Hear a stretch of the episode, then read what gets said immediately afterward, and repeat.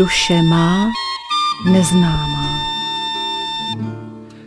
Milí přátelé Rádia Bohemia, zdraví, zdravíme vás v našem středečním vysílání ze středočeského eh, studia Rádia Bohemia. Je 13. října 2021, od mikrofonu vás zdraví Aleš Svoboda a slibuji vám, že opět máme nachystáno velmi zajímavé vysílání. Nejprve s naším hostem Vítem Sirovým, kterého vítám. Pěkný večer. Zdravím všechny posluchačky a posluchače. A až skončí náš pořad Duše má neznámá, tak nevypínejte, neodcházejte, pokud nás posloucháte online, tak zůstaňte, protože bude další pořad uh, říjnového zamyšlení Marka Vopelky, takže určitě je na co se těšit. Tak a my začneme s naším pořadem Duše má neznámá, tak trochu jako vždy na obloze, ehm, podíváme se na dění, které se odehrává a věřte nám, že se dějí zajímavé věci, protože když bychom to převedli do toho automobilového provozu, tak skutečně je tam provoz eh, na stupni číslo 3, nebo na jakém stupni? Zeptám se už Víta Sirového.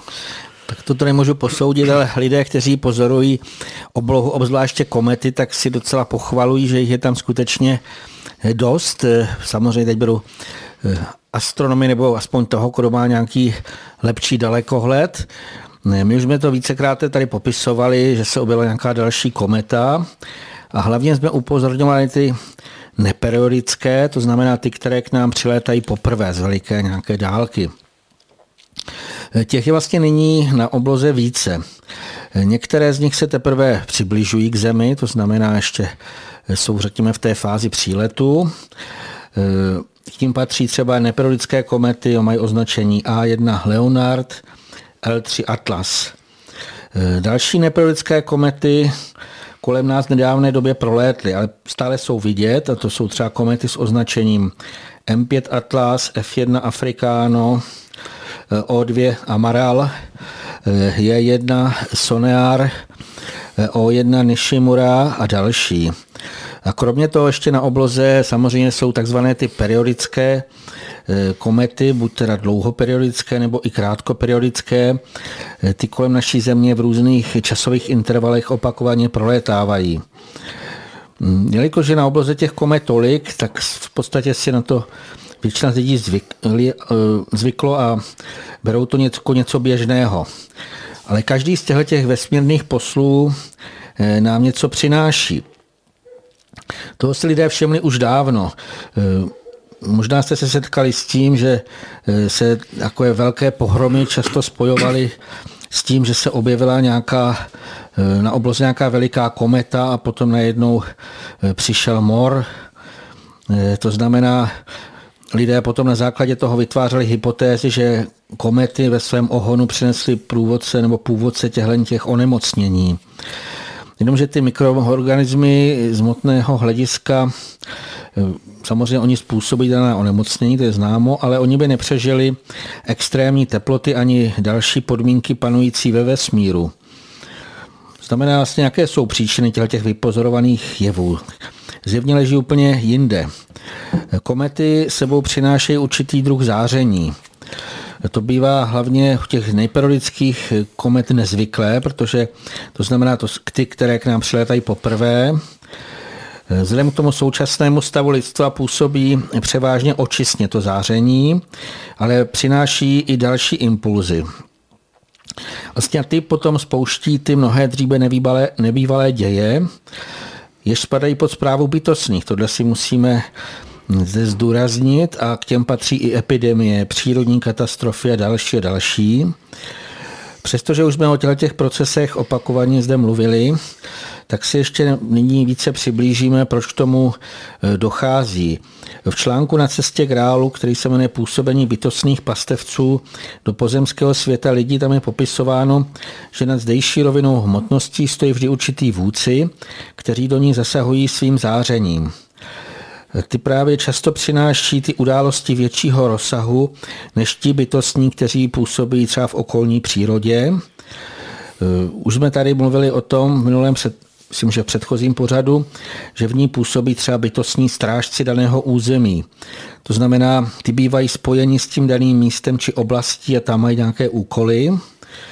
Ale v podstatě právě na těch mnohem rozsáhlejších území, jako je třeba kontinent nebo světadíl, působí ty další druhy vyšších bytostní a ti mývají právě jiné úlohy. Třeba řídí určité přírodní děje a též menší bytostné, které v té okolní přírodě tam mají nějaké, nebo kolem lidí mají nějaké úkoly.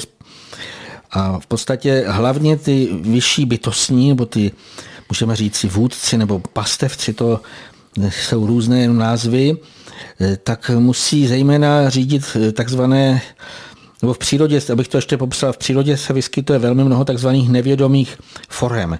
To znamená nevědomí bytostní, kteří nedospěli do toho, aby sami sebe se uvědomili a působili v podstatě jaksi eh, sami za sebe, ale jsou to vlastně nějaké třeba takové ty, kdy jich je mnoho velké množství, eh, buď jsou běžně neviditelný, až po větší, eh, již viditelné, to znamená Můžeme si jmenovat buď jednobuněčné, vícebuněčné organismy, třeba jako jsou bakterie, plísně, houby. A samozřejmě je známo, že jejich projevy v tom plném rozvinutí přináší zásadní změny mm, v okolní přírodě nebo vlastně v mnoha ohledech. V něm se samozřejmě nachází rostliny, zvířata, ale i člověk.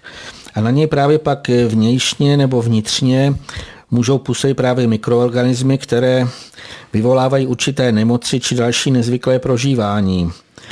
Eh, mluvíme o tom z toho důvodu, že skutečně jaksi hm, lze očekávat i takové právě velké projevy něčeho nového a eh, v podstatě aby nebyli lidé zaskočeni, protože eh, co se týká příchodu takovýchhle onemocnění, ať už jsou to nějaké epidemie nebo skutečné velké problémy, tak ty nevědomé formy bytostných nikdy nepůsobí svévolně nebo náhodně.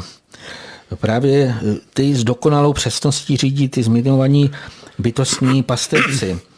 Jejich záření a impulzy vlastně ono to působí jako volání do zástupu toho hemžícího se nevědomého bytostného života a dle toho druhu, jaké je vlastně tyhle ty impulzy, následně ti malí bytostní začínají uskutečňovat to, k čemu byli doslova povoláni. V podstatě mm, se můžou třeba nebývá rozmnožit, rozšířit, určitým způsobem jsou, přenesou na velké množství lidí a z toho vlastně pak vyplynou ty vlny onemocnění, dříve se nazývaly mor, malomocenství, cholera nebo další smrtelné choroby.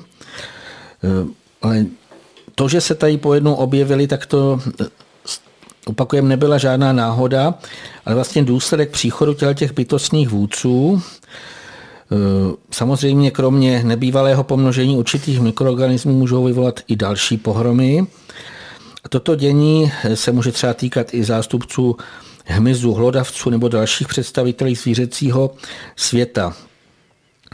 V minulosti některé starověké národy eh, už věděli o takovýchto vlastně nějakých bytostních pastevcích.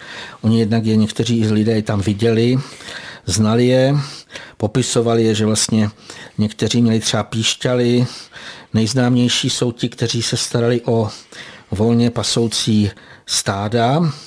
To si myslím, že každý se s tím někde setkal, s těmi různými obrazy. Eh, jedna jasnovidná paní tež na otázku, proč se tak pomnožili slimáci, tak popisoval, že to bylo na poput si ona ho nazvala velký, velký slimák. Toho asi bychom zřejmě taky mohli brát jako jejich pastevce. A obecně na jeho pokyn se slimáci nebo v jiných případech ti další představitelé zvířecího světa nejdříve probudí, rozproudí se v nich životní síla a načež se vlastně pomnoží a putují přesně tam, eh, kam mají a v těchto těch místech podle svého druhu působí. To znamená třeba ty slimáci letos mnoha lidem snědli na zahrádce poměrně dost eh, úrody. Eh, nebyli jsme na tom zase jako tak špatně, protože já nevím, jestli jste to sledovali, tak letos se nesmírně přemnožili myši v Austrálii, viděl jsem ty videa, bylo to až neuvěřitelné, sarančata v Africe, Arábii, ta, doslova ty obrovská hejna buď putovali nebo letěli krajinami a zeměmi a vlastně tam přináším těm tamnějším obyvatelům prožívání. Ale zase to není z náhodného, vlastně toto je odrazem duchovního stavu převážné části eh, lidí tam žijících.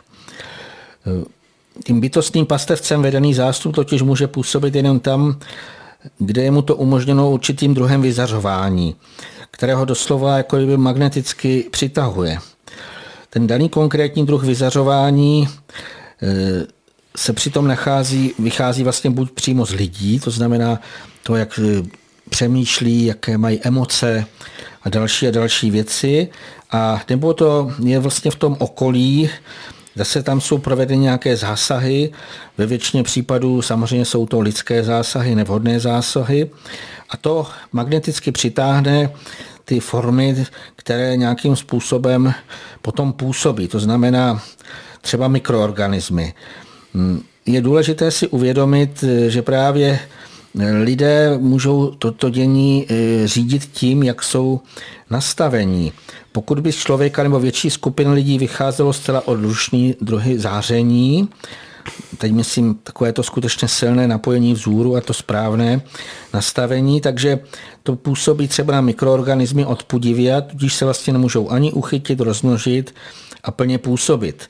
To je, dává i vysvětlení, proč někteří lidé, i když jsou v takzvaně silně infekčním okolí, tak eh, proč neonemocní v podstatě to jejich vyzařování je tak silné, že se to tam nemůže na nich uchytit. Mm. Takže eh, kdybychom vlastně byli vnitru dostatečně čistí, tak jednak nám toto neublíží, ale ještě bychom potřebovali, nebo měli bychom být schopni už vnímat napomínání nebo ty další impulzy, které přicházejí od těch bytostných pastevců. Já bych tady, proč o nich tak mluvíme, z jakého důvodu? Protože ať chceme se čímkoliv zabývat, z tohohle toho malinkého světa mikroorganismů, to už se může týkat prosím vás i toho, když chcete, aby vám kynulo těsto, to znamená, chcete pracovat s kvasinkami, ale obzvlášť hlediska nějakých jakýchkoliv těch takzvaných patogenních mikroorganismů, které můžou vyvolat ty choroby, tak eh, my nejsme schopni přímo o těchto těch skutečně nevědomých forem se s nimi domluvit. Podobně jako se nedomluvíme ze slimáky, ale přesto pokud bychom byli schopni se domluvit s tím jejich nadřízeným, s tím jejich vůdcem, s tím jejich pastevcem, tak od něj můžeme dostat naprosto přesné informace nebo nějakým způsobem obrazy, tak každý si to může, nebo inspirace, eh, co máme udělat nebo co máme změnit, jaké opatření třeba napomůžou ke zlepšení hm, a podobně. Eh, to znamená, je to, je to velmi důležité a ještě bych zde zdůraznil, že Zřejmě tyhle ty bytostné pastevce kdysi dávno určitým způsobem dokázali vnímat někteří omilostnění lidé v minulosti, přestože to asi zřejmě ani netušili, odkud vlastně tamhle ta vnuknutí přicházela a oni potom velmi často se najednou věděli, jak zabránit třeba rozvoji nebezpečné nákazy. Tak třeba nabádali ostatní eh, k takovým údajně nepochopitelným opatřením, že se mají třeba umývat vodou s určitými bylinami, minerály, nebo využívat očistné účinky živlu ohně a další a další. E, právě kdybychom dokázali navázat spojení a tam je důležité s nás pokorně naslouchat radám těch vyšších bytostní, tak je e, úplně jasné, že by jsme se mohli vyhnout mnoha potížím, které svým způsobem e, je jasné, že přijdou určité věci, které jsou i většího rozsahu. Eh, co se týká ještě těm bytostným pastevcům, tak jejich jiné druhy můžou přivádět vyzařování a impulzy k rozpohybování živelného dění, což může vyvolat i zcela nečekaný vývoj. My se ještě k tomu dál dostaneme, ale skutečně třeba stále připomínat, že ani tyhle nějakékoliv pozemské přeměny nejsou náhodné a kdyby lidé byli moudřejší a dokázali vnímat impulzy, které tím od nich přichází, od těch vyšších bytostní, tak by se mohli eh, buď vyvarovat velkých problémů, nebo slova i zachránit život. Mm, je úžasné v tom, že vlastně to veškeré působení jak těch velkých, tak i těch nejmenších bytostní je dokonale sladěné. A oni společně urychlují to očistné dění eh, na naší zemi, a vlastně proto se skutečně postupně naplňuje všechno, co se má v této době uskutečnit. A právě protože vedoucí lidé už popisují to táhnutí pastevců se svými zástupy krajinami, které má být dočeny tím zvýšeným tlakem, tak je jasné, že bychom měli očekávat vlastně, že k něčemu dojde. Zase bychom tady měli zdůraznit, že to nejsou prosím vás nějaké katastrofy, kdyby se nám někdo chtěl mstít, ale vlastně všechny ty události a děje, které se v lidech samých nebo okolo nich odehrávají, oni mají vlastně zatřást doslova člověkem a zapůsobit nějak na tu všeobecnou vlažnost, na to, že lidé si ničeho nevšímají, jaké podnět jim dává příroda, co vlastně k ním přichází. Vlastně hlavní cíl je probudit lidského ducha, který skutečně velmi často už je v takovém tom stavu téměř strnosti. Správně vlastně by si člověk měl klát otázky, proč k tomu všemu kolem nás dochází. Hmm, je velmi smutné, že převážná část lidí právě protože jsou vlastně v takové té duchovní nehybnosti, tak i ty nejtvrdší údery vyvolají většinou takové vzdor domýšlivého rozumu, proč se nám to stalo, za co a tak dále. Vrátil bych se k těm kometám. Hmm, já jsem přesvědčen, že vlastně proto asi zřejmě přilétá více komet. Zajímavé je, že teď je i nezvykle velkých asteroidů, těch má okolo naší země proletě do konce listopadu minimálně 8 v těch velkých. Obecně tyhle ty vesmírní poutníci, oni zřejmě tím svým zářením, nebo můžeme říct, že při, přivádí, přitahují ty další pastevce, jež mají skutečně urychleně vyvolat dříve nebývalé děje, ale můžeme samozřejmě říci, že zase to si lidé přivolávají svým vnitřním nastavením. To znamená, pokud bychom byli v pořádku, když bychom to nazvali takto, kdybychom správným způsobem zde působili, tak je jasné, že to prožívání by bylo zcela jiné, než pokud je to tak, jak vlastně v dnešní době můžeme pozorovat. A nevím, jestli k tomu chce ještě něco pan Soboda dodat k těm hmm. pastevcům? Mně přichází jenom to, že jste zmiňoval tu souvislost eh, komet s těmi pastevci a z toho můžeme vyčíst i tu velikou moudrost, kterou měli mnozí lidé, kteří skutečně směli určité věci vnímat a očekávat. Patří sem třeba i Nostradamus se svými obrazy, viděními do budoucna. On vnímal to, že právě tyto hvězdné tělesa, eh, jako, jako jsou komety nebo různé eh, pohyby hvězd vždycky označují příchod něčeho mm, zvláštního, něčeho, co přijde k té zemi. A právě to jsou tito bytostní pastevci, kteří se v tu chvíli, ti, ti, ti velcí, eh, kteří přináší opravdu jako mimořádné dění, tak se přibližují hm, a tyto, tyto, tato tělesa je nějakým způsobem hm, ohlašují nebo dávají vědět lidem i v tom hrubohmotném, že opravdu se něco, něco děje.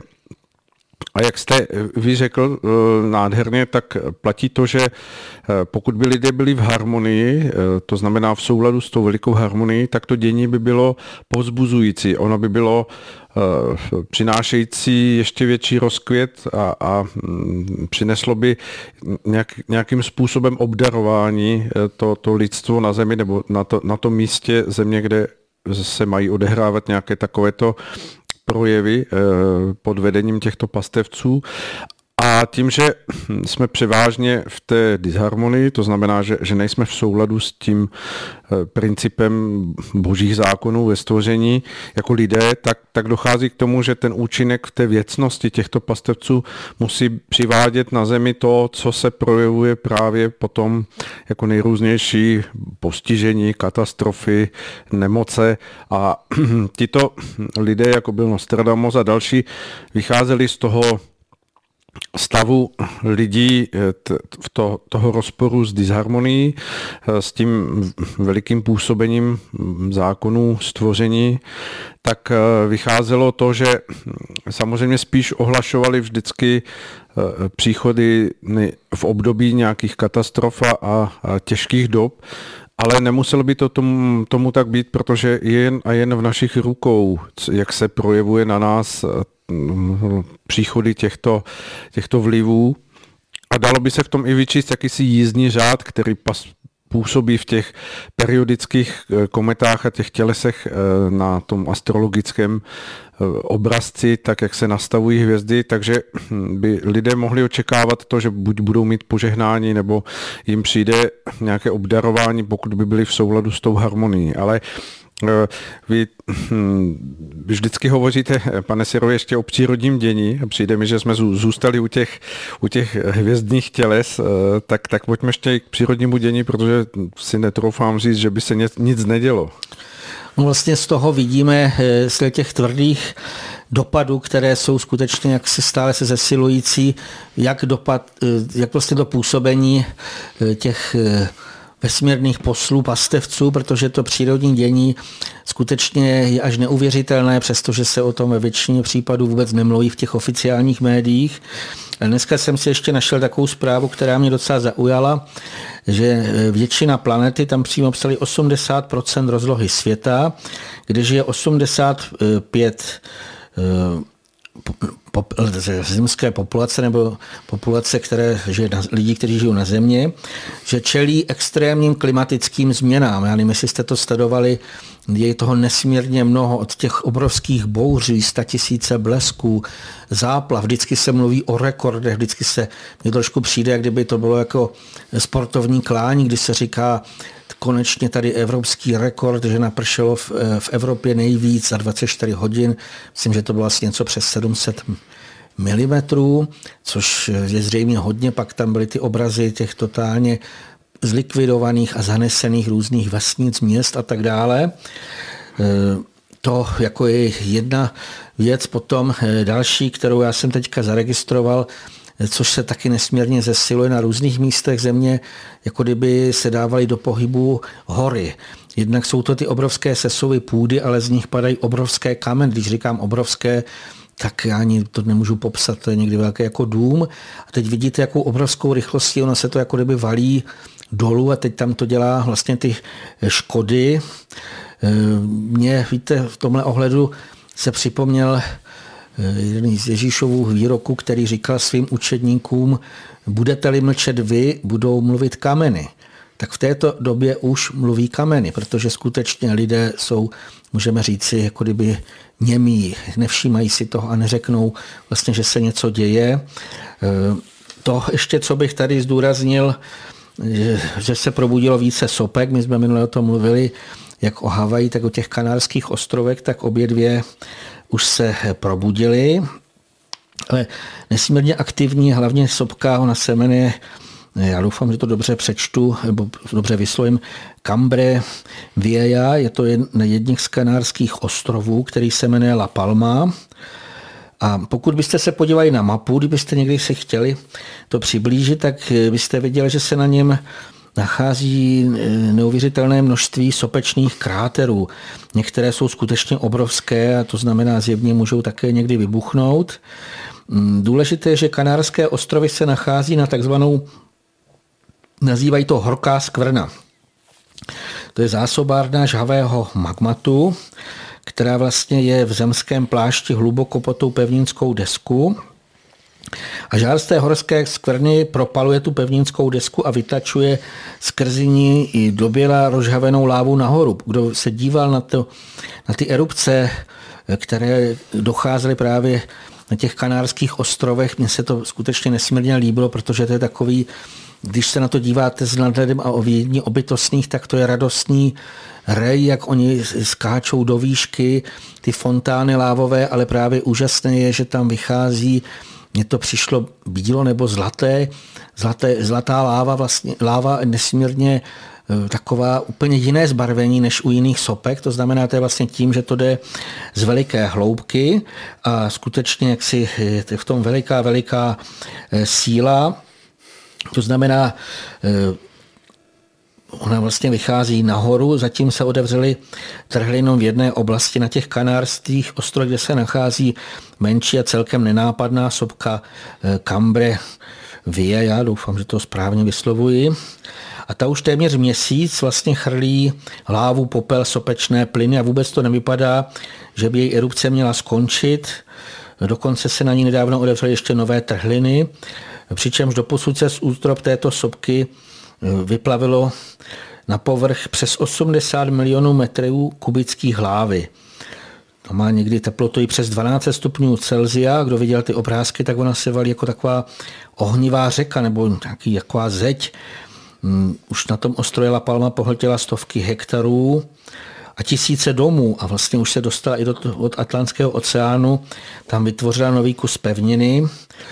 Kromě toho ještě ta sopka vychrla do ovzduší přes 250 tisíc tun oxidu siřičitého a dalších oxidů, které způsobují silně kyselé deště.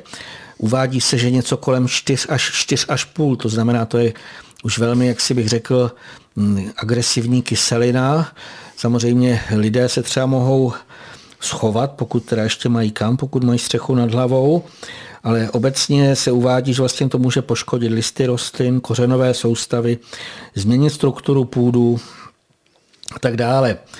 Jelikož je vlastně zjevné, že ta sopečná činnost se bude stupňovat, mimo jiné, kdo se podívá na ten takzvaný ohnivý prstenec, jak se tam třeba právě ta země klepe, kolik je zase velkých zemětřesení, velkých, to znamená nad 6, někdy až k 7. A je to vlastně stále se to točí nejvíce teďka kolem té pacifické desky, jinak těch zemětřesení nesmírně mnoho, jednak na Havaji, i na těch kanárských ostrovech, to tam popisují, to jsou stovky zemětřesení zase poměrně silných. Uvidíme, jak se to vyvine. K dnešnímu dní, když jsem to četl, tak tam ještě je to pouze takhle velmi aktivní, ale zatím se ještě nestalo nic většího. Ale samozřejmě eh, je, je zjevné obecně, prostě, že se to eh, stupňuje a teď je otázka samozřejmě, co tohle to všechno eh, udělá, jak vlastně se ty vulkány projeví na těch globálních proměnách. Ještě bych tady z hlediska toho ještě, přestože se nedávno na více místech a dokonce i ve Středomoří eh, nezvykle ochladilo, dokonce někde i nasněžilo, tak ještě bych znova připomenul ty letní horka. Zase ty lámaly teplotní rekordy po celém světě, třeba za polárním kruhem v Norsku, v Kanadě i jinde. A v důsledku toho vznikaly rozsáhlé požáry. Ale nejen ty horka, já jsem přesvědčen už i z toho důvodu, že právě ta láva se na mnoha místech opravdu eh, tlačí na ten povrch, protože třeba v té Kalifornii, jak byly ty obrovské požáry, tak je známé, že i tam je obrovský supervulkán, částečně vlastně to známé u toho Yellowstone, ale je to zase, bych řekl, tam velká část území. A vlastně, že je to zahříváno ze zhora, ze spoda, potom velmi lehce se nějakým způsobem mm, vznikly požáry. Důležité vlastně je uvědomit si, že to mm, Tyhle ty rozsáhlé požáry byly samozřejmě v Evropě, Rusku, v USA a zase byly opakovaně označovány jako největší v historii daného státu. Z hlediska té teploty ještě připomněl, že na některých místech se voda oceánu zahřála i na 30 stupňů Celzia. Mně osobně přichází, že to poukazuje zase na probouzení se podmorských sopek, zase ten tlak toho magmatu. Když o tom takhle vlastně, pokud se na to díváte, tak si musíte položit otázku, proč se o takovýchhle extrémních situací eh, téměř vůbec nic eh, nedovíte v oficiálních médiích. Tak ta moje odpověď je, protože kdyby si to více lidí skutečně uvědomilo, tak by jim asi nejspíš přišel k smíchu teďka ten ekoterorismus, který se zase eh, drasticky a zcela nesmyslně snaží poukazovat na doslova e, zanedbatelné zdroje oxidu uhličitého, to znamená, které třeba krávy vydechují a podobné věci, to je až neuvěřitelné. E, to vlastně to patří k těm, i těm jiným nikdy neprokázaným hypotézám materialistů. Vlastně se tam přidalo ještě takzvané to globální oteplování způsobené činností člověka. Samozřejmě netvrdíme, že člověk nepůsobí nepříznivě na mnoho věcí. Samozřejmě on tím svým zásahem vychyluje tu rovnováhu, ale mm, z hlediska, když si představíte ty sopky, požáry, kolik to vyprodukuje tepla, oxidu uhličitého a všeho možného, tak to lidské působení eh, je zcela z mého pohledu, alespoň to vidím zcela eh, zanedbatelné. A v podstatě ono to ukazuje, stále dokola se omílá takové to neuvěřitelné přeceňování lidí a naopak se vlastně doslova zamítá nebo dává do pozadí všechno ostatní od působení bytostných, přestože to třeba lidé vidí, ale až eh, po samotného Boha. Mně z toho osobně vyplývá, že je jednoznačné, že právě proto budou muset lidé být těmi ještě tvrdšími přírodními údery donuceni k tomu, aby nejen začali brát potaz bytostné, aby skutečně pochopili, že oni jsou tak nesmírně silní, že tady můžou udělat cokoliv, třeba potopit kontinent. Ale aby skutečně ještě důležitější mnohem je, aby jsme pokorně přijali, že jediným vládcem všeho míra je Bůh, to znamená i této země, celé země koule. On ustanovil též věčné prazákony a my se jako lidé musíme podřídit, pokud chceme přežít, teď nemyslím jenom z hlediska toho fyzického, z hlediska toho duchovního, aby se mohli dál putovat tímto stvoření, tak je jednoznačné, eh, že skutečně se musíme změnit, protože eh, nevíme samozřejmě, co bude, ale to dění se skuteč, eh, to se stupňuje a já myslím, že budeme více a více donucováni k tomu, aby jsme změnili ty chybné postoje. Hmm. Tam se asi dá mm, jako namítnout to, že země prochází různými etapami toho svého mm, proměňování se a dá se asi hovořit o tom, že, že to jsou věci dopředu naplánované, chtěné eh, tím bytostným působením. To znamená, že my jako lidé bychom měli s určitou pokorou to přijmout, že se to děje a přizpůsobit se tomu svým životním způsobem, životním stylem, podřídit se těm určitým vlivům a zároveň, jak říkáte, to vychýlení, které způsobujeme, mm, Dokázal byste to vy za sebe popsat, v jakém je to poměru, jestli, jestli jste nad tím někdy přemýšlel, eh, ten, ten vliv člověka a, a toho, co se skutečně děje jako, jako naplňování nějakého mm, životopisu planety Země? Jako vliv člověka samozřejmě je veliký, ale hlavně z toho duchovního, duševního hlediska. Samozřejmě těmi špatnými činy my tu zemi doslova zatěžujeme a nějakým způsobem z toho pak vyplývají, že ty údery jsou tvrdší a tvrdší. Říct, jaký poměr, já si to nevedu představit.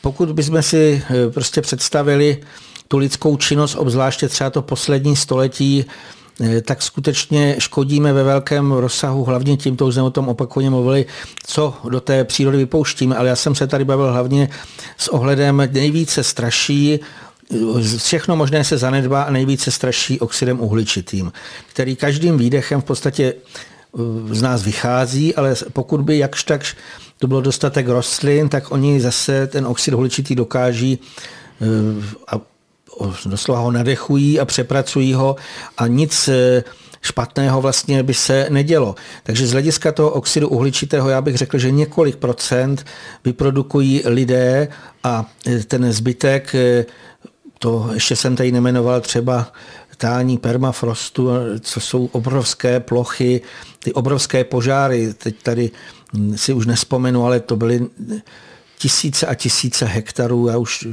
neuvěřitelně velké oblasti, ale měsíce. To nebylo, že by ten požár byl chvilečku.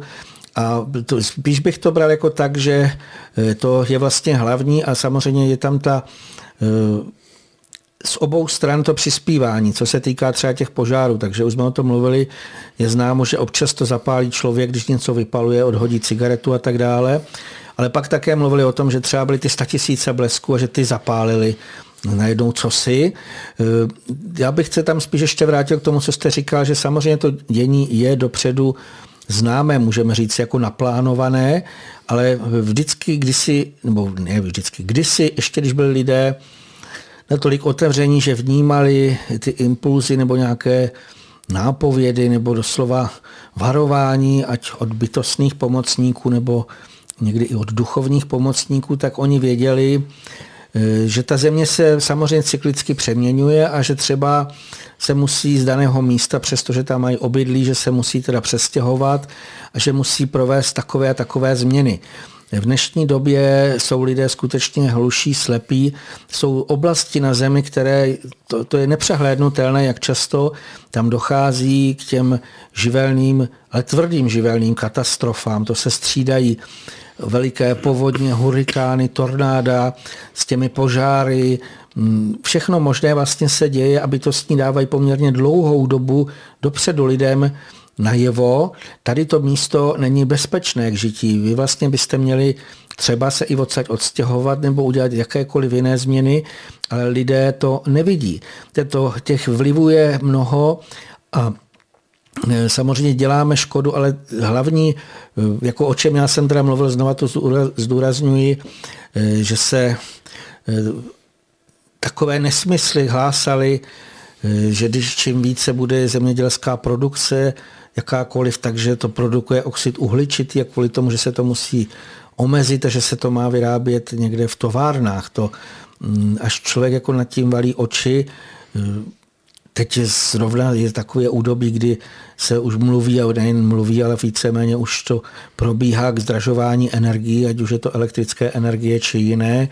A přitom je to tlak, aby lidé neustále přecházeli na elektromobily, na který mimo jiné naprostá většina, aspoň naší populace si myslím jako nemá. A jsou to takové tyhle ty pro mě nepochopitelné věci, protože místo, aby jsme se zabývali tím důležitým, a to důležité je pochopit, v jakém jsme údobí, samozřejmě i z hlediska toho vývoje, protože to, co vy jste říkal, to se týká jak teda planet naší sluneční soustavy, pak ty, co přilétají po nějaké delší době, ať už jsou to komety nebo asteroidy. Oni tam, zajímavé, když se podíváte na ty asteroidy, i oni jsou určitým způsobem takové oběžnice, akorát mají eh, velmi často mají jako úplně jiný tvar, létají jaksi naprosto z jiného směru třeba, než je ten eh, náš, jak jsou oběžné dráhy našich planet kolem Slunce.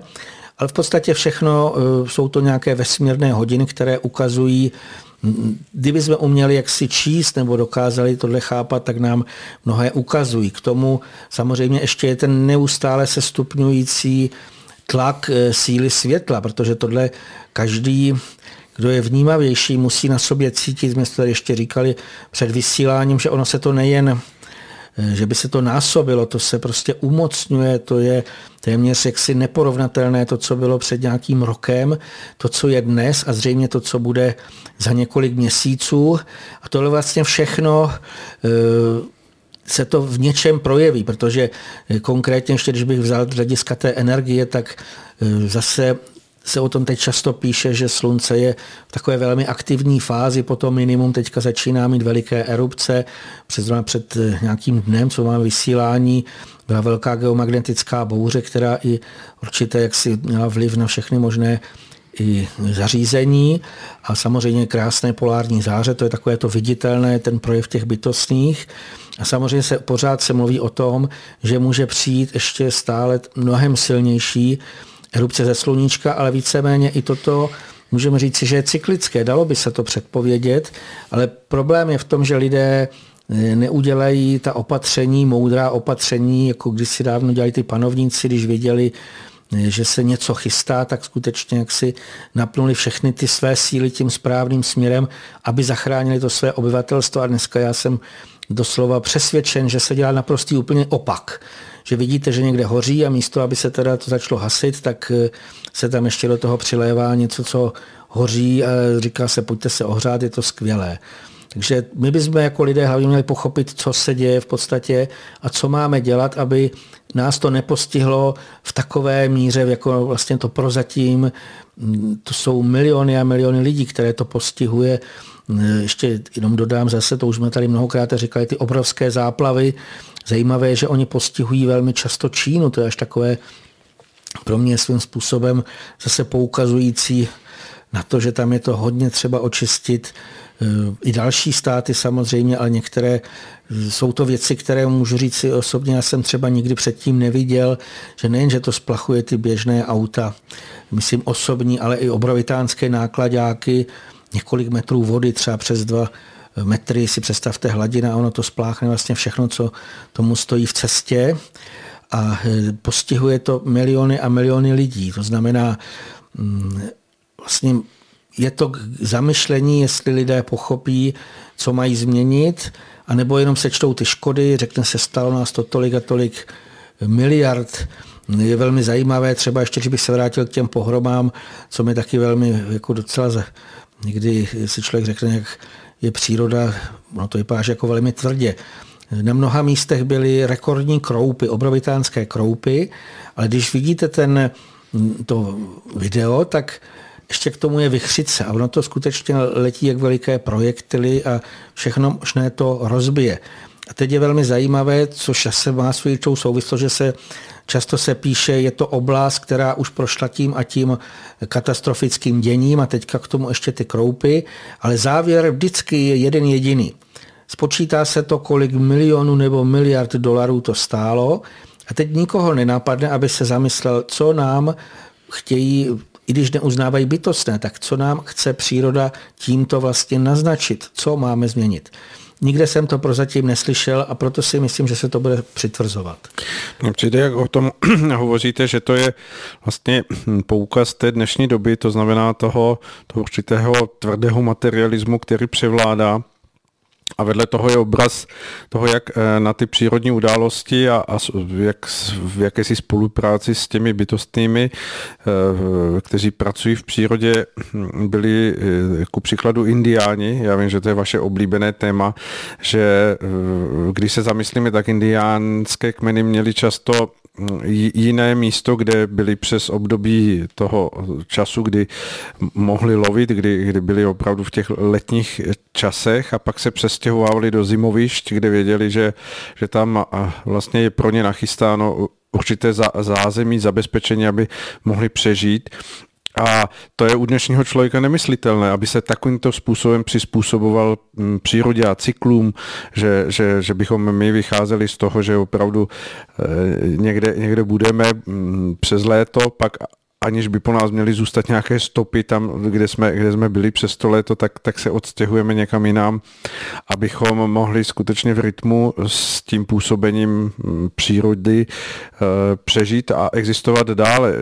My vlastně na ty podněty myslím, jako lidstvo eh, reagujeme v dnešní době, že to výzva k boji. Že, a tak, jak vy jste to i zmiňoval, ty ekologické postupy, které tady se nabízí, tak eh, za prvé je to takové vytloukání klínu klínem, ale za druhé je to i to, že člověk v tom chce tím svým rozumem prosadit jakousi eh, vůli, která má potvrdit, že on je tu pánem, že on to bude řídit, že on to bude nějakým způsobem ovládat, ale v tom, v tom vidíme ten zásadní rozdíl. Jak se na to díváte vy, na, na, ten, na ty dva přístupy? Je to tak, jako máte pravdu, že mě je blízký ten indiánský eh, přístup a já bych tady ještě připomněl to, co vy jste naznačil, ale tam je na tom to úplně úžasné, že oni nikdy ničím tu zemi nezatížili. Tam přesně nikdy jediným odpadek nezůstal po nich samozřejmě ohniště, to je popel. Vždycky všechno vlastně bylo tak, jak to má být. Oni věděli, nazývali matka země, to znamená eh, řeka nebo potoky, to jsou její cévy a oni věděli, že nesmí jí ublížit. Vždycky se ptali, byla v tom veliká pokora, vlastně v tomhle i stěhování je ta pokora, že vlastně uznají, že je tady nějaký vyšší řád, který oni musí sedleně řídit, pokud se chtějí nějakým způsobem přežít. A samozřejmě to neplatí jenom pro indiánské kmeny, když půjdeme i do další evropské kultury, slované, keltové, gerbáni. Oni všichni vlastně věděli, protože to bylo prožití pro ně úplně jasné, že jsou v přírodě nějaké bytosti, ať už nazvali víly, ať už nazvali jinak a oni věděli, pokud eh, se chtě, máme nějakým způsobem tady do toho vřadit, my s těmi musíme spolupracovat. To znamená, to je ta jediná cesta, ta rozumová, jak vy jste nazval, to je slepá ulička. Otázka je pouze, kdy to lidé pochopí. My jediná ta cesta je znova se vřadit do té harmonie, jak jste přesně říkal, ale ta harmonie znamená, že nebudeme rušit nijak. To znamená, nebudeme tam nic vnášet a samozřejmě to, co nám povolí, bytostní, oni nám mnohé povolí, oni nám skutečně toho tolik dávají, to každý vlastně vidí, kdo chce vidět, tak eh, my máme právo si zde brát, můžeme si zde udělat oheň, to naprosto nedělá žádné jaksi do toho řádu nic špatného, pokud to děláme tak, jak to máme dělat správně, to znamená, máme to eh, to, to vlastně, když by, jaká, jakákoliv činnost se má dělat vždycky, aby to plnilo ten svůj účel, aby to nepřestupovalo nějaké ty hranice, ale vlastně tohle to všechno je možné a ta naše civilizace je naprosto mimo těch původních eh, národů, kteří ještě vnímali, že příroda je živá, že to vlastně kolem nás je to naplněné takovým nějakým můžeme říci, je to takový klokotavý, radostný pohyb. Každý vlastně, kdo i v dnešní době, kdo se malinko naladí na přírodu, tak najednou zjistí, což je úplně úžasné, že ono to přesto, že to vypadá v tom lidském světě zvláštně, tak v přírodě všechno funguje. Vemte si ten nádherný podzim, listy zase ze, z nádherně zezlátly nebo všechny možné barvy. Mm, všechno, všechno vlastně funguje a my pokud alespoň přijmeme, nemusíme ani vidět, když přijmeme, že zatím stojí nějací malí i velcí bytostní a vlastně ty mají i nad sebou vlastně ty vyšší ještě eh, vůdce, tak eh, je to takový nádherný chor a on je ještě úžasné, že je k chvále stvořitele. Kež bychom se jako lidé poučili z toho. Hmm. Takže se dá říct, že tím, že se stále snažíme působit proti, proti tomuto velikému rytmu harmonie, tak si jenom eh, vytváříme budoucnost, ke které vlastně se blížíme vstříc jako k velkému nárazu. Ale abychom nechali odpočinout posluchače, tak si teď pustíme skladbu.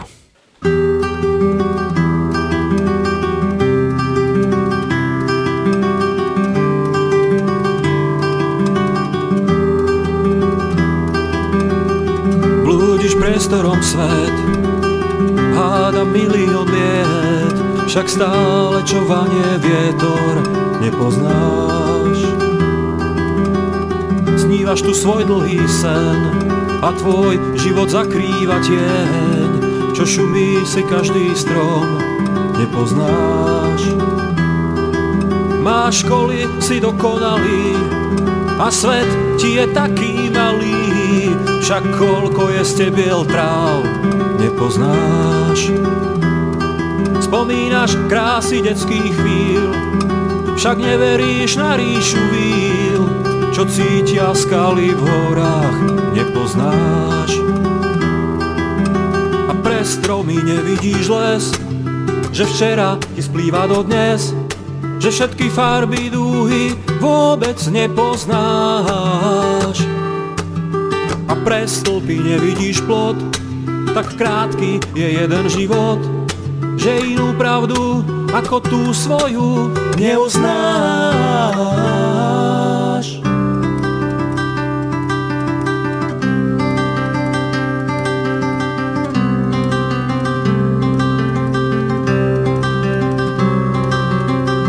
Hľadáš, čo nedá sa nájsť a môžeš si kamkoľvek zájsť čo cíti každý motýl, netušíš. Tak spýtaj sa na cestu hviezd, však dozvieš sa milión ciest, kým ich prejdeš, svoj smed aj tak nezhasíš. Staviaš si z kariet svoj dom, v ňom skrývaš sa pred osudom a zmysel vecí stále netušíš splýva ti pravda a lož, tak tupé zbranie rozumu zlož, len vánkom ticha slzy usušíš. A pre stromy nevidíš les, že včera ti splýva do dnes, že všetky farby dúhy vôbec nepoznáš. A pre stĺpy nevidíš plot, tak krátky je jeden život, že inú pravdu ako tú svoju neuznáš.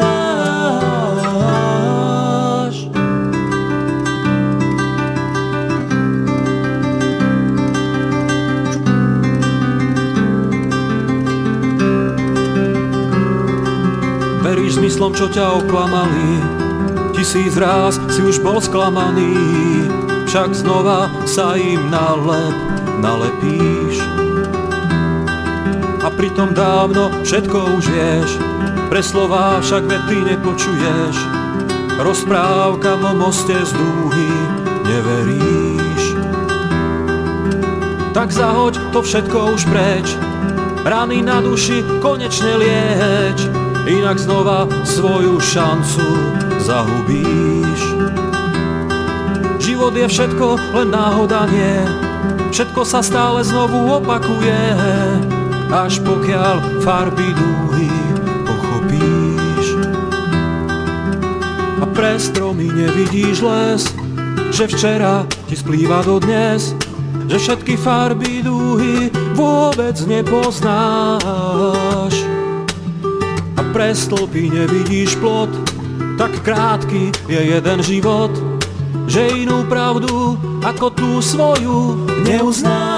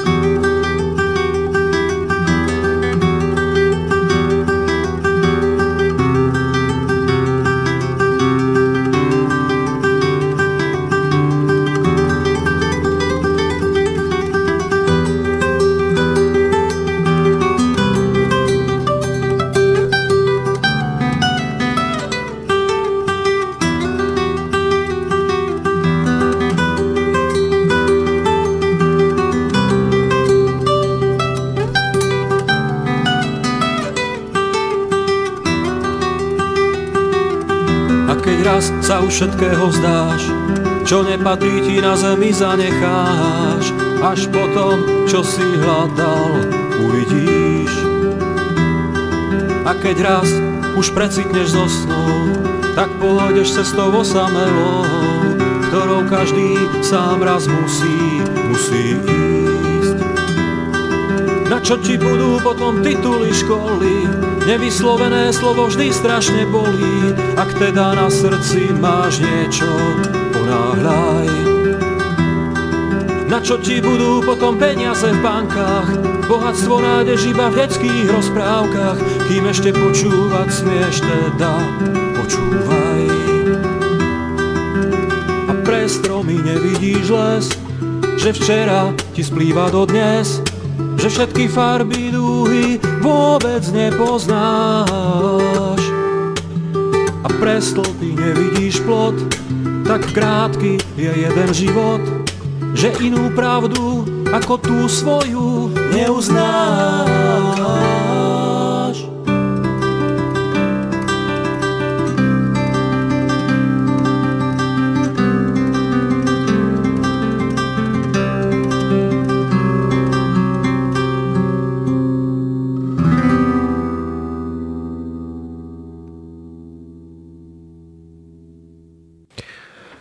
Dozněla nám skladba a stále posloucháte Rádio Bohemia, e, náš další 51. díl Duše má neznámá s panem Vítem Sirovým a dnešní téma je Čemu všemu nyní kráčíme vstříc. O tom budeme hovořit, ale pan Sirový tady má nachystány nějaké dotazy, které mu došly, takže určitě se jim budeme věnovat a Jdeme na to.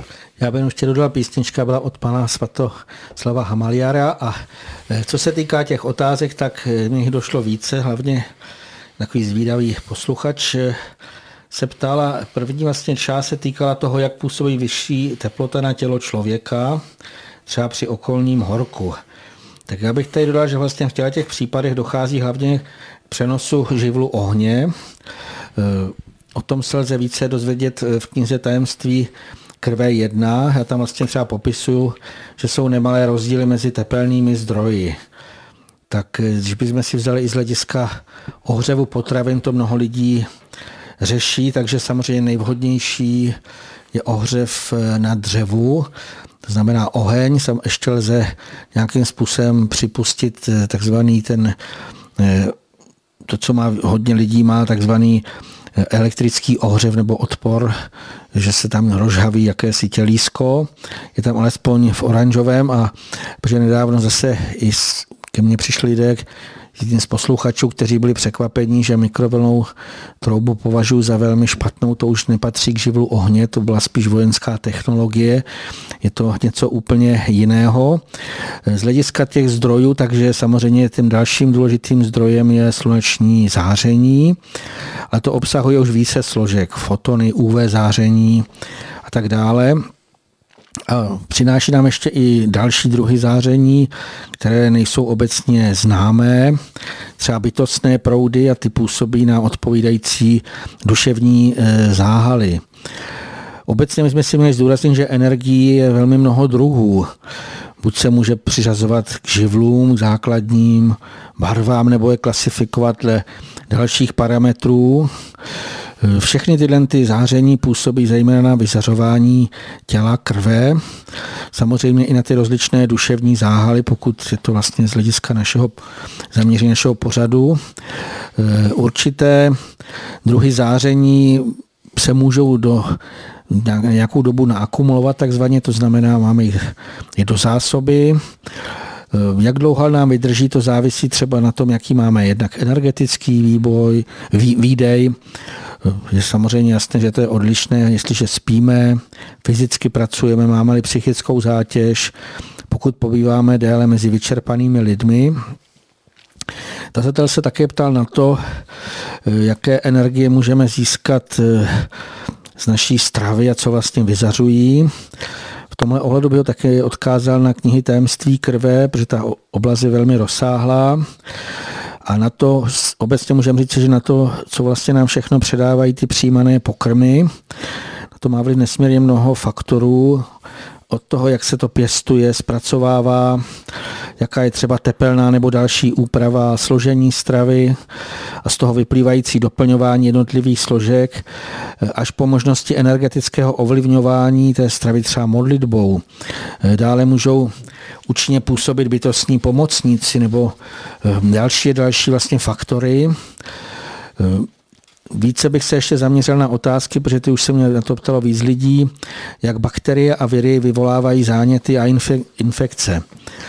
Eh, samozřejmě mechanismy vzniku a projevu zánětů jsou popsány v lékařské literatuře, ale jenom z té hlediska té nejhrubší hmoty. Eh, co se týká vlastně patogenů, tak tam jsou mnohem lépe popsány bakterie, protože jde o mnohem větší a dokonaleji uspořádané organismy.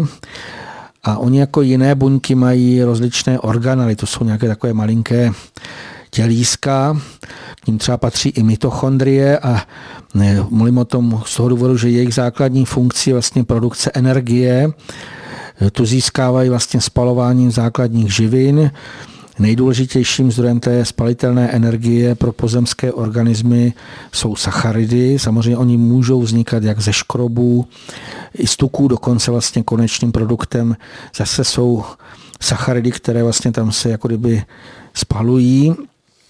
Tohle má i tu eh, spojitost, je to ta spalitelná energie, která se uvádí na obale jako energetická hodnota potravin.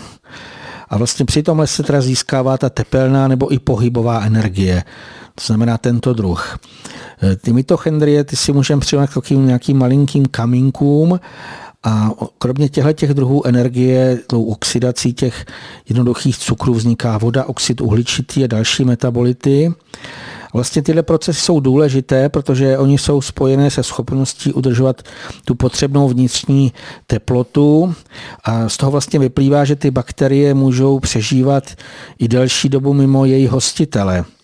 Oni si doslova můžeme říct, že si jako, jako energetické zásoby, které postupně spalují a takže vydrží mnohem déle mimo to živné prostředí. Můžou být třeba ve vodě, v půdě, na povrchu předmětů to vlastně se proto tak mluvilo, že jsou infikovány a samozřejmě z toho vyplývá i oprávněnost očistných postupů, ty by správně měly vyplývat z rad a nabádání těch vědomí, vědomých bytostných pomocníků. Oni nejlépe vědí, ale jak se bez těch vedlejších škodlivých dopadů a v souladu s těmi přírodními zákonitosti dokonale očistit všechno, co je nutné.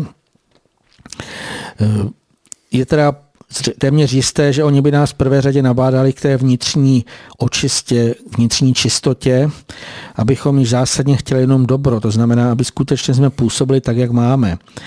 Ale eh, já tady bych se ještě vrátil k té otázce týkající se virů. Eh, mluvím o tom z toho důvodu, že zřejmě zase budeme víc a víc strašení, protože, jak jsem očekával, tak krátce po volbách už se říká, že e, narůstly ono se to různě jmenuje, ale že já to beru, že pouze e, se zveřejnili vyšší počty takzvaných pozitivních testů. A samozřejmě je otázka, jak je to ve skutečnosti, ale nebudeme se raději do této oblasti moc nořit, takže eh, věry se neustále straší a sam, tvrdí se neustále, že eh, jsou nesmírně nebezpečné, přestože eh, oni jsou na rozdíl od bakterií nesmírně maličké a proto mají naprosto odlišnou stavbu a uspořádání. Já bych to tady zopakoval, aby lidé aspoň trošičku si dokázali udělat přehled. Takže jejich základ většinou tvoří takzvaná RNA, to znamená ribonukleová kyselina. Už jsme o ní tady mluvili. A Ona může jednak působit přímo v té bunce, z jejíž jaderné eh, DNA, to znamená, to je genetický základ, se uvolnili, ale může také přejít a působit do těch okolních tkání. Eh, pokud poput, nebo to znamená vlastně ten impuls k uvolnění té konkrétní RNA může být buď důsledkem toho, že je ta daná buňka přestárlá nebo něčím poškozená a tudíž vlastně je nutné ji rozložit. Takže eh, to je takový očistný proces. Kromě toho to může vyplynout i z toho, když se do dané buňky dostanou nějaké škodliny, třeba nějaké nepatřičné chemické sloučeniny, těžké kovy a tak dále. Eh, vlastně zase je to víceméně nepoužitelné, takže zase se to nějakým způsobem začne rozkládat a v podstatě využijí se k tomu to, co se nazývá viry. V obou případech se teda z jádra uvolňují určité RNA, teď byl v tom přirozeném, které se nazývají viry a při tom vyšším výskytu eh, můžou v té dané tkáni vyvolat zánět. Eh, té otázce bylo tom zánět, takže samozřejmě i bakterie vyvolávají záněty, ale i viry. Je to něco, co cítíme, jako že to je horké nebo že se zvýší teplota. A je to vlastně očistný proces. Že vlastně ten konečný cíl, obzvlášť u těch virů, je přetvořit ty nefunkční buňky nebo ty škodloviny tak, aby se pak mohly vyloučit z těla. A když by se ty viry uvolňovaly, takzvané viry, samozřejmě to nazveme jako navenek, tak oni by bez vnější ochrany nesmírně rychle by dokázalo k jejich inaktivaci a rozpadu. Proto se vlastně uvádí, že tyhle ty RNA řetězce se e, obalují membránou, což je taková slabá si představme vrstvička a ta by je měla po nějakou dobu ochránit před těmi vnějšími vlivy, jako je třeba UV záření, odlišná teplota a podobně. Jinak obecně to platí pro bakterie i pro viry. Je známé, že vyšší teplota účinně eh, likviduje všechny patogeny. To znamená, je to jeden z takových těch očistných procesů od horečky až po různé potné, eh, potní chýše a další a další. Vlastně všechny ty uváděné faktory můžou v řádu vteřin nebo několika minut eh, zničit ty nestabilní stavební jednotky takzvaných virů, hlavně když dojde k jejich vyloučení z těla. Obecně jako samozřejmě můžeme připustit, že e, se z těla můžou uvolňovat třeba v kapenkách při kýchání, kašlání a tak dále. Takže tyhle ty kapenky také můžou uvíznout třeba na ruce, když si někdo jí dá takhle k ústům, když kašle.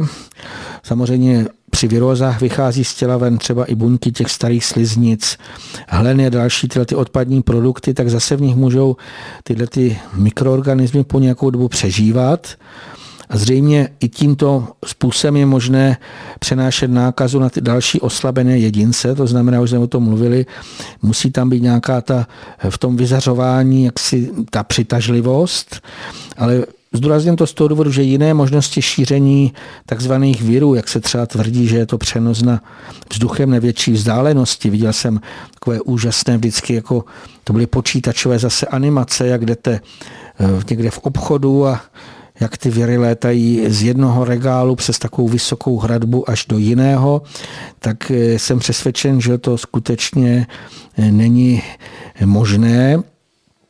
Eh, samozřejmě ani není možné, že, skuteč, že představme si, jak je ten věr maličkatý. On má nanometry, jo, to znamená, nemůže se nějak rychle pohybovat, samozřejmě nemůže ani déle ulpívat na pevných površích, to dokonce se zjistilo. Takže pokud někdo tvrdí, že se takto šíří viry, tak jsou to, můžu říct, ničím neprokázané tvrzení dobře zaplacených vědců.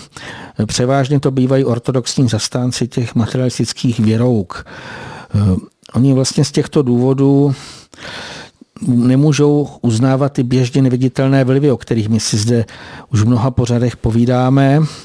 ale právě když pochopíme, že oni v podstatě iniciuje, řídí tyto děje, tak z toho vyplývá, že všechno je úplně jinak. Mm, ale to vlastně ty materialiští, vůbec materialismus tohle to nechce stále uznat, křečovitě se drží toho starého, a doslova jsou to velmi často nelogické hypotézy, které kdysi dávno někdy vymyslel. Třeba co se týká virologie, tak to byly 50. léta minulého století. Byla to nějaká hypotéza, kterou někdo přednesl vědecké obci a doslova tam řekl, že bude ještě nutné to exaktně prokázat. Zajímavé je, že k tomu většinou naprosto vůbec nedošlo, ale přesto se tyhle ty ničím nepodložené hypotézy dostaly do učebnic a vlastně ty novodoví adepti vědy nebo studenti medicíny třeba musí se doslova naučit popuš, eh, poslušně papouškovat tyhle ty poučky, Jinak by neudělali zkoušku a nedostali vlastně titul. Ostatní by je neuznali za hodné toho, aby jim udělali ten odpovídající akademický titul, který vlastně mají být eh, zdánlivou zárukou neomylnosti. Já myslím, že se dostáváme k bodu, eh, že skutečně víc a víc lidí prokoukne, že tomu tak není. Až většina eh, z lidí pochopí, eh, že skutečně ta převáž, převážná část té školské učenosti je zavádějící a že velmi často ty zdánlivě nejvzdělanější inteligenti, kteří mají několik titulů, chrlí vlastně na ostatní, oni vlastně nazývají nevědomé lajky, doslova nesmysly a v podstatě eh, až to lidé pochopí, tak to zřejmě vyvolá značné rozčarování. Eh, já si myslím, že přijde doba, eh, kdy mnozí po tom pochopení zahodí, no možná dokonce budou pálit, aby ušetřili učednice, které vlastně dodnes ještě někteří je uctívají jako základní zdroj vědění. Já jsem přesvědčen, že dost lidí se už nyní probouzí z těch iluzí o neomylnosti vědeckého pokroku, ale žel převážná část lidí zřejmě ještě spí na starém a nechce nic zásadního měnit. Já si myslím, že to je patrné i z výsledku nedávných voleb.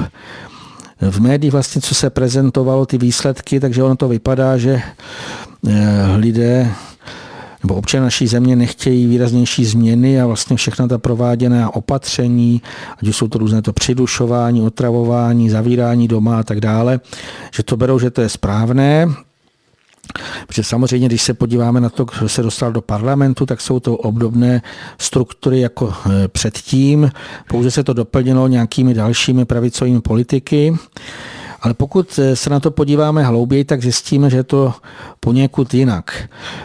To třeba je zajímavé, že přes třetina občanů, kteří mají právo volit, to zdůrazňujeme, protože třeba do 18 let eh, nemohou, vlastně není možné volit, je mnoho lidí, kteří jsou zbaveni své právnosti, zase nemohou volit. Takže přes třetina těch eh, kteří mohli volit, tak eh, se vzdala tohoto práva a v podstatě vůbec nešla k volbám. Samozřejmě je otázka, jestli jsou už vším naprosto znechuceni. Můžou taky dojít k závěru někteří, že společenské dění ovládají stejně ty nadnárodnostní koncerny a temné struktury a ty vlastně dokáží rafinovanými způsoby dosadit do těch vedoucích pozit své loutky, které vlastně pak budou prosazovat jejich zájmy. Takže samozřejmě je, každý k tomu může mít ten svůj postoj. Já bych tady ještě dodal, že vlastně přes 7% e, z toho celkového součtu to znamená těch jednotlivých, tam jsme se četli ty nové strany nebo uskupení a hnutí, které podle těch programů zjevně chtěli docílit nějaké výraznější změny v uspořádání. Jelikož ale samozřejmě oni kandidovali odděleně, tak ani jedno z těch nových uskupení nezískalo potřebný počet hlasů, aby se eh, mohli dostat do parlamentu. Samozřejmě tam je otázkou, nakolik a zda byly tyhle ty volby koupené nebo zmanipulované. Eh, já osobně se domnívám, že je dost pravděpodobné, že k nějakým takovýmto podvodům došlo, ale to nechme eh, na jiných.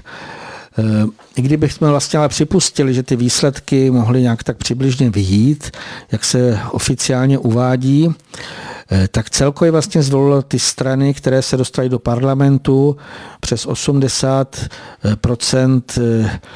voličů nebo těch občanů, kteří mají právo volit. Když to přepočteme na tu 65% volentní účast, tak je to něco kolem té poloviny, no přes polovinu eh, těch, kteří eh, mají právo volit. Eh, je to velmi zvláštní, že tam vlastně ta polovina, ono to dokonce odpovídá přibližně i tomu počtu, kteří už jsou otečkovaní, raději nebudeme říkat, jakým způsobem. Mně to přijde, že vlastně ten současný stav společnosti by se dal nazvat jako schizofrení, protože doslova došlo k jejímu zjevnému rozpolcení.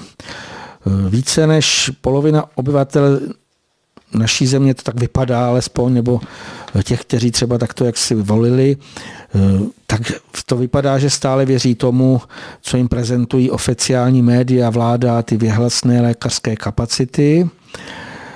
Ale druhá část populace, samozřejmě zajímavé, že už se to tak blíží jednak jedné možná, už těma těm dobře placeným hercům, nebo jsou to jedinci posadlí vlastní velikosti a další a další, tak ta druhá část jim vlastně už nevěří. Samozřejmě se může mít různé nějaké takové, bych řekl, názory na to, jak to je, ale můžou být i přesvědčení mnozí o tom, že vlastně jsme ve stavu značného ohrožení, nebo už jsme tady o tom mluvili, že to je odlišnou formou vedena eh, další světová válka. Je to vlastně jiné v tom, že vlastně místo eh, z těch letadel, jak se dříve zazovaly ty velké bomby, tak teď jsme v době miniaturizace, to vidíme i u počítačů, u mobilů, takže teď se všechno dělá menší a menší, takže se z těch letadel schazují miniaturní částky a ty vlastně mají postupně zabíjet částečky, nanočástice jsou to, abych to přímo popsal. A oni mají vlastně postupně zabíjet lidi i zvířata, minimálně už způsobují eh, zdravotní problémy hmm, v podstatě většina lidí sice ještě si neuvědomuje, že jim tyhle ty nepřirozené aerosoly, to znamená to, co se uvolní do ovzduší, e, škodí, tak e, můžou na sebe pocitovat rozličné formy vlastně takového postupného zanášení organismu, Hm, samozřejmě nejvíce to projevuje kašláním, mimo jiné z toho vyplývá i to, že více a více budou takzvané ty nachlazení, které se potom nazvou různě, ale v podstatě je to všechno jenom o tom, že v těle se zase vytvoří nějaký takový ten nepříznivá reakce od zánětů až po další a další. Obecně to vdechování těch nepatřičných umělých sloučení z okolního vzduchu ale patří ještě k těm nejméně závažným škodám, protože nejhorší je, když se tyhle ty jedy in, in, injekčně stříknou do těla, o tom jsme tady mluvili. Ehm, může to způsobit nějak značná fyzická poškození, Oni se, která ty se můžou projevit buď záhy po takovémhle likvidačním zákroku, ale třeba až za několik let. Ehm, právě ty nejnovější injektáže ehm, se tam mluví o tom, že to je genová terapie, vlastně, kde jsou cizí RNA a samozřejmě nevíme, co to udělá, ale pokud by se tyhle ty RNA dostaly až do jádra buňky a tam by jakoby uskutečnila jakousi genetickou manipulaci, tak je jednoznačné, že to bude mít dlouhodobě škodlivý dopad. Ehm, je možné, že takhle modifikovaná buňka ehm, že se vlastně bude chovat jako rakovinotvorná, to znamená, bude produkovat cosi, množice a zřejmě z toho bude i, už se to i v lékařských kruzích velmi často nebo i jinde o tom mluví, že se očekává velikánský nárůst rakoviny v té další době. To je vlastně ta jedna oblast, ta hmotná, ale kromě toho, jakékoliv tyhle, ty, ať už je to vdechování nebo vstřikováním, to velmi nepříznivě pozměňuje vyzařování. Já sám jsem mohl vnímat, že u lidí, kteří už jsou mají tyhle ty dvě takovéhle otravné dávky injekčně stříknuté, tak v tom vyzařování lze pozorovat jakousi takovou zvláštní nezvyklou šeť. Mě to připomnělo, jako kdyby se přibližovali ke smrti. Ono se to pak dnešně projeví i, nebo může projevit i psychickém nastavení, kdy vlastně nic nebaví, jsou nesmírně unavení, skleslí, doslova ztrácí vůli k životu, jako kdyby už jenom tady čekali na smrt. Hmm, oni v podstatě fyzicky sice přežívají, ale v některých případech to může připomínat nějakého robota. Znamená, samozřejmě oni obecně ještě zvládnou chodit do práce, vykonávat běžné činnosti nebo o něčem přemýšlet, ale už jsem se setkal i s tím, že někdy je to třeba právě to, jak napsat závěť nebo jak uspořádat pohřeb. On obecně lze takovéhle stavy popsat jako určitý druh takové zvláštní deprese. Vlastně při ní lidé doslova můžou někdy připadat jako na hlubokou propastí a jako nemají vnitřní sílu, aby se vzchopili, otrhli se od ní, aby něco dělali. Je teda právě ten zásadní problém, že je známo i u nás, ale v zahraničí to ještě více, že se uvádí, že tyhle ty temné sloučeniny byly injekčně vpraveny již do více než poloviny lidí, kteří zde žijí, tak je zřejmé, že vlastně to jejich nastavení bude velmi výrazně ovlivňovat eh, i lidi v okolí. My už jsme v jednom z předchozích pořadů mluvili o takzvané indukované psychóze. To znamená, že se přenáší nějaký ten nepříznivý psychický stav z jednoho člověka na druhého. To znamená, můžeme to říct, že je to taková nákaza. A Žel tohle asi můžeme aplikovat i na tu současnou situaci. To znamená, že ty vlastně popisované stavy, které je u těch lidí, kteří si to nechali vstříknout už do svého těla, takže ty nepatřičná nastavení můžou pocitovat i lidé, kteří si to nenechali ještě tyhle ty škodliviny do těla implantovat. Hmm, ale obecně můžeme říci, že on je málo lidí, eh, kdo si může být z historií nedostali. Hlavně, když byl někdo v nedávné době ošetřen v lékařském zařízení, tak eh, je právě otázka, co do něj dostali. Je velmi zajímavé, už jsme tady mluvili o oxidu grafenu, tak už se prokázalo, to je patentová literatura, že se přidává do stále více injekcí, třeba do anestetik, to znamená eh, to, co si člověk může dát, když jde k zubaři, eh, pro cukrovskaře, kteří si musí píchat inzulin, už i v tom je to patentované. Ale co je horší, že už se to nalezlo i v těch pravidelných očkování pro malé děti, to znamená ty, co mají úplně ty nejmenší. Ehm, je to pro mě poměrně varující, už jsem psal v článku nebezpečí injekcí, že oni se vlastně píchají jako o závod. Mě velmi překvapilo, jedna paní, co mě nedávno bylo, mi popisovala, že jí při běžném ošetření eh, vyvrknutého kotníku, že jí píchli do břicha jakousi injekci a ještě po ní chtěla, aby si je dále eh, píchala eh, doma sama. Mně to vlastně připadlo jako určitý druh harakiri. Možná někdo třeba namídne, že píchání injekcí do břicha je nějaký moderní lékařský postup, ale zcela otevřeně a osobně o takovéhle ošetření nejenom, že nestojím, ale budu se jim ze všech svých sil bránit. To znamená, v dnešní době je velmi, velmi, bych řekl, rizikové, pokud eh, do vás takto vpíchnou takovéhle nějaké pro mě dost nepochopitelné injekce.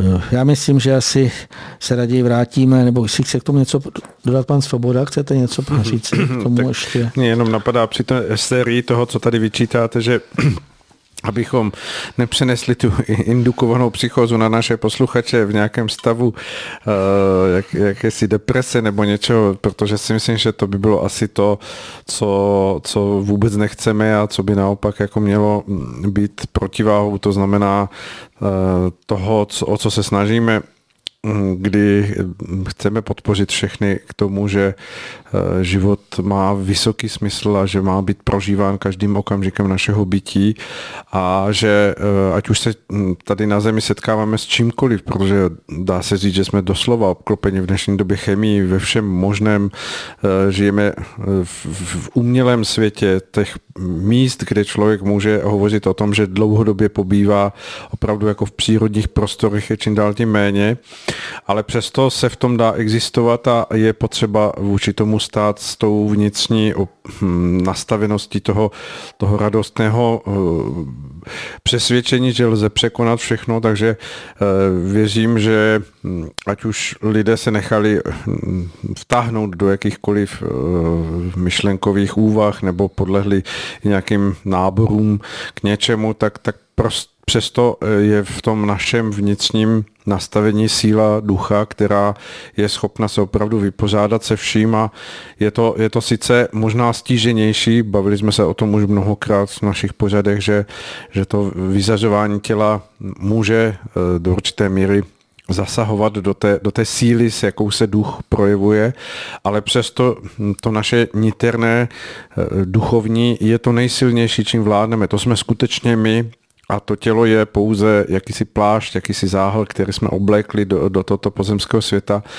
A eh, všechno toto jde tou naší vnitřní silou v otevřenosti vůči světlu, v otevřenosti vůči pomocem toho, toho jemnějšího proudění, které je neustále okolo nás, posílit, přezářit, dát tomu tu, tu ozdravující energii, takže byl bych rád, aby, abychom dospěli k tomu, že ať, ať už se děje cokoliv, tak přesto hm, člověk jako jedinec je, je skutečně schopen vůči tomu stát tou svojí vnitřní eh, živostí a vnitřní energií chtění dobra jako vítěz. Pokud, pokud si sám nenastaví to, že, že tomu tak není, tak tak vždy může být vítězem.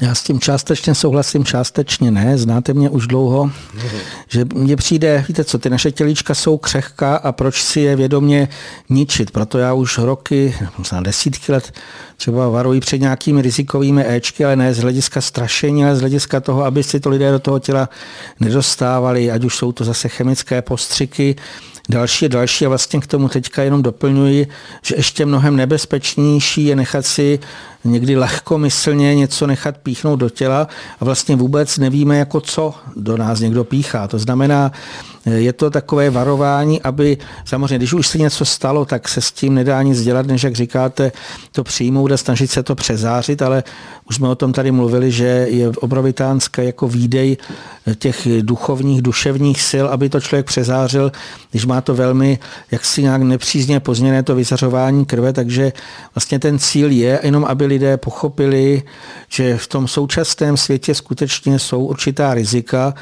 kterému eh, se moudrý člověk, kterým se vlastně se snaží, pokud teda samozřejmě může, snaží se jim vyhnout, aby zbytečně doslova, jak si pak nemusel bojovat anebo odcházet z tohoto světa. Tohle žel je velmi časté, že mnoho lidí, kteří i duchovně eh, si myslí, že usilují jaksi k těm nejvyšším eh, cílům, tak zanedbávají to pozemské tělo. Prostě nejde v ruku v ruce to duchovní s tím hmotným a pokud se to pozemské tělo přes příliš zanedbává, tak ono to třeba nemusí vydržet a duch sice je silný, ale to tělo je slabé a ten člověk buď onemocní, anebo eh, musí i z této země vlastně jaksi to fyzicky eh, znamená, že to tělo tady zemře, takže eh, toto berte jenom takové, jako kdyby varování, protože samozřejmě ten vzduch, jak už jsem říkal, ten nevyřešíme, ale přesto můžeme řešit, jak se o sebe budeme starat, co budeme dělat ještě, aby se naše imunita zlepšila.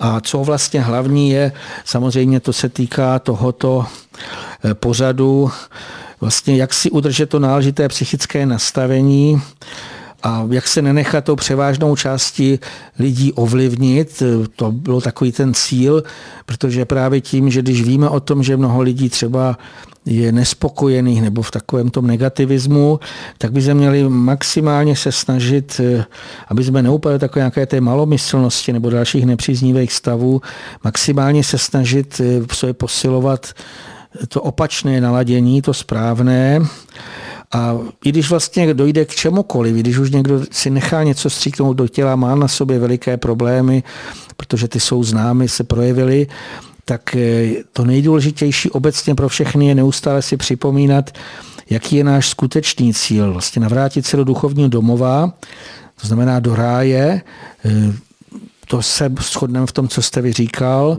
Ale aby jsme toho dosáhli, tak eh, jsem přesvědčený, že musíme usilovat na několika rovinách, jak si jednak se snažit eh, udržovat to spojení se světlými výšinami, mít to správné vnitřní nastavení, ale zároveň já jsem přesvědčen, že je potřebné všemi možnými prostředky posilovat eh, to správné vyzařování krve, nebo můžeme říci i funkci našemu organismu.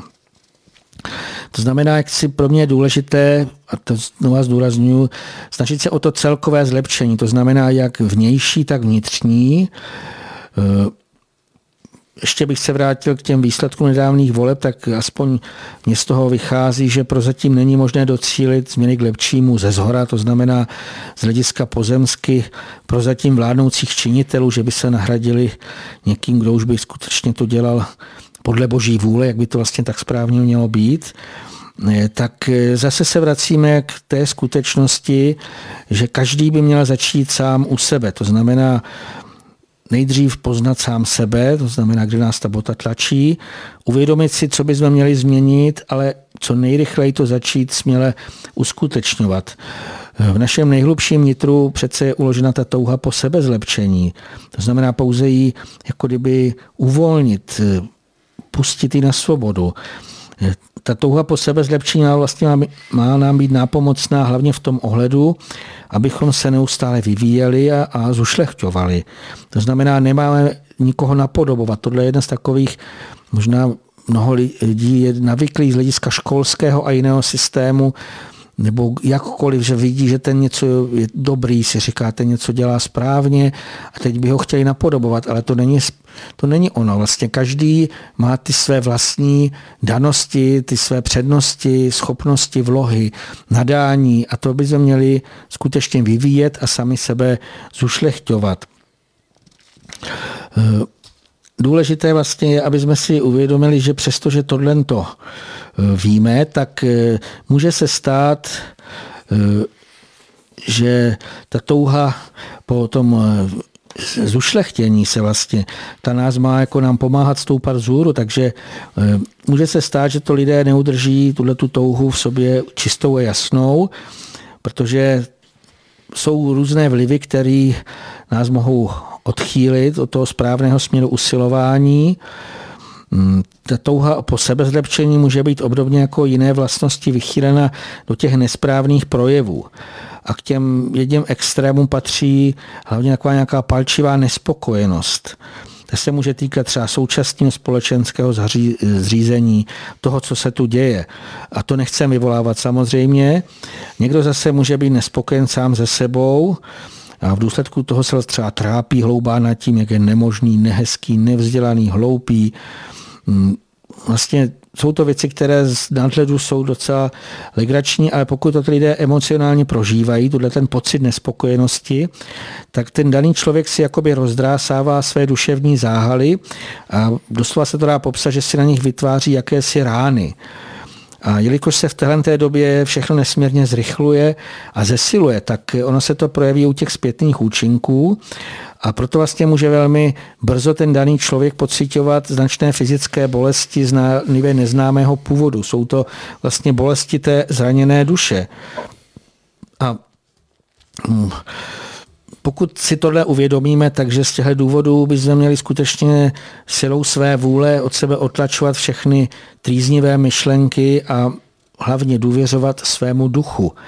Protože ten už si najde správnou cestu, jak vlastně má směřovat k těm světlým hodnotám a jak má stoupat z hůru. K té otázce, aby někdo neřekl, že jsme neodpověděli, k čemu nyní kráčíme vstříc tak je zcela jednoznačné, že velkým změnám, ale oni není třeba se jich obávat, protože oni nám, pokud eh, je využijeme, tak oni nám skutečně můžou účinně napomáhat k tomu vzestupu. Už jsme zde to zmiňovali, přestože se dějí mnohé věci, které třeba můžeme popsat, že jsou nesprávné, tak stále víc a víc lidí se duchovně probouzí. To znamená, chtějí už jaksi něco změnit. Ten rozum, který po tisíciletí nám zde vládne, tak on neustále víc a víc ukazuje tu svoji neschopnost vlastně zvládat jakékoliv ty situace a tím vlastně, že to pochopíme, že už se z tohohle toho jařma nebo nějakého toho zotročení uvolníme, tak přesto, že třeba to může být bolestné, tak ono by nám to mělo eh, pozbudit tu naší touhu vzhůru. Eh, pozbudit i to, aby jsme, jak už jsem tady říkal, nečekali na jiné, ale aby jsme sami začali dělat lépe to, co vlastně eh, se je třeba změnit. Tak to asi tak, si chcete k tomu něco dodat? No, k tomu, co říkáte, není ani, ani co dodat, protože opravdu kráčíme stříc eh, eh, období, kdy hm, každý bude potřebovat umět nahlédnout do nitra sebe samého a dokázat se vypořádat s tím, co v sobě všechno ještě má jako rušící k tomu, aby se mohl připojit k té veliké harmonii díla stvoření. A to by nás mělo vést eh, k tomu pohledu na sebe samotné skutečně věcnému a čistému, bez toho, že bychom očekávali, že to za nás udělají druzí, nebo že, že eh, něco mají napřed udělat druzí lidé, ale že je to opravdu jen a jen záležitosti nás, eh, co můžeme změnit a máme změnit. A v tom je odpověď toho, skutečně čemu všemu nyní kráčíme vstříc, eh, kráčíme vstříc k, vel, k velikému období pomocí k tomu, abychom toto zvládli, dokázali tím projít a měli eh, před sebou ten výhled dalšího vnitřního duchovního růstu, který je pro nás v díle stvoření nachystán. Já bych ještě závěrem popřál všem, aby se skutečně nenechali ničím vychýlit, protože je jasné, že těch vlivů bude velmi mnoho Eh, stále se slýchá, že většina lidí se nechá ovlivňovat silně různými médii, různými doslova kanály a vyvolává to v nich i třeba nějaké takové nepříznivé stavy. Takže vědět o tom, eh, že skutečně toto nás nemá v žádném případě odvést eh, z toho správného směru a stále si uvědomovat, že všechno je to nějaký takový přerod. Tato doba je taková zlomová pro nás, pro všechny, pro, celé, pro celou zemi, ale má to vést k tomu zlepšení.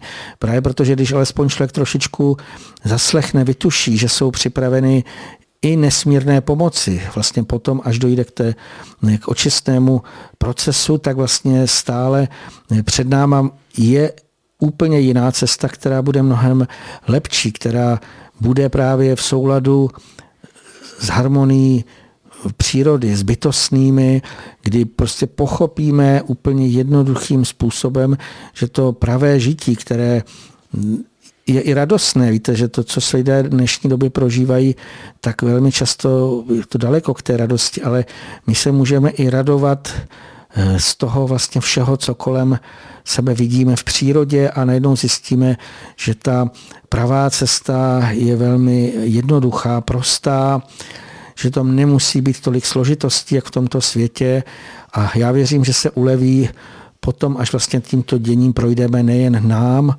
ale i okolní přírodě, i bytostným a že to povede k takovému tomu celkovému vzestupu. Tak to byl nádherný závěr, děkuji.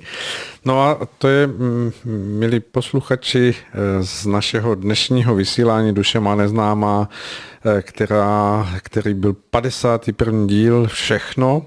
Já děkuji eh, panu Cirovému, že přišel a že tady jsme opět mohli společně hovořit takřka hodinu a půl o velmi zajímavých věcech. Těším se na slyšenou a přeju ještě krásný podzim. A pro všechny, kdo nás poslouchají živě, tak eh, právě v tuto chvíli vám pustíme skladbu a po ní bude už eh, zmiňované říjnové zamyšlení Marka Vopelky. Věřme, že bude lépe a dělejme věci tak, aby lépe bylo. Krásný večer.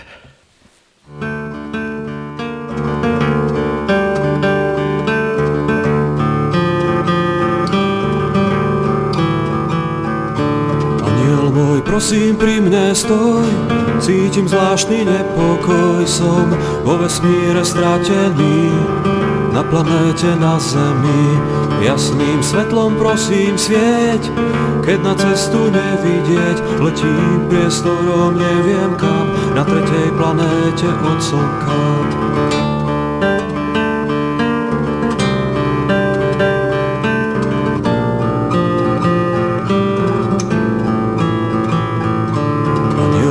Prosím ťa, ma chráň stáť blízko, pri mne neprestaň silami vesmíru riadený. Na planéte, na Zemi, veľká je moc týchto síl, kam zavejú nás netuším, letíme priestorom neviem kam, na tretej planéte od Slnka.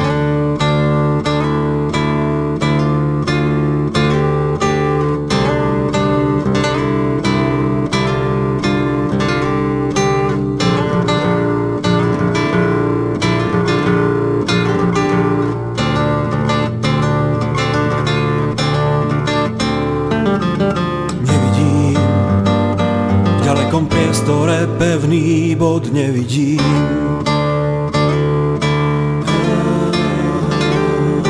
Letíme, šalenou rýchlosťou letíme niekam vpred.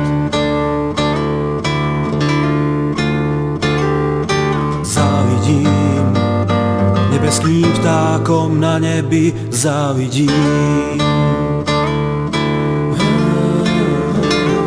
Že vidia za obzor až tam, kam zo zeme nevidieť.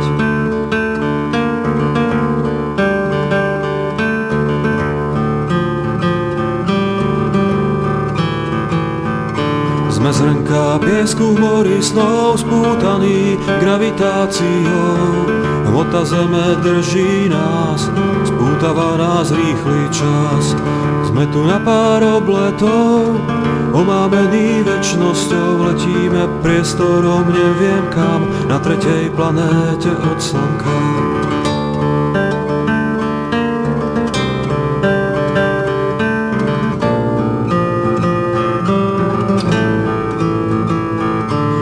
Kvapky dažďa letných dní, každý môže byť aj posledný. Padáme šialenou rýchlosťou, nadol na zem väčšnosťou, aj keď nič o sebe nevieme, medzi sebou boje vedieme, v mene falošných mámení na tretej planéte na Zemi.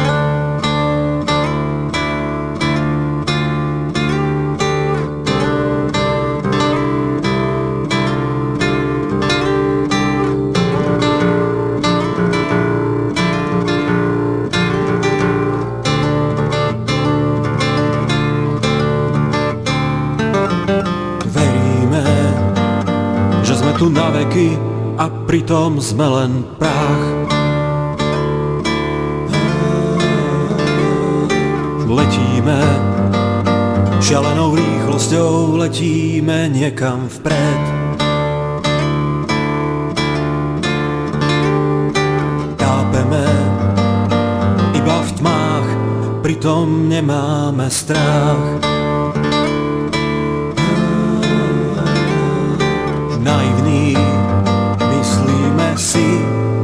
Že ovládli sme svet.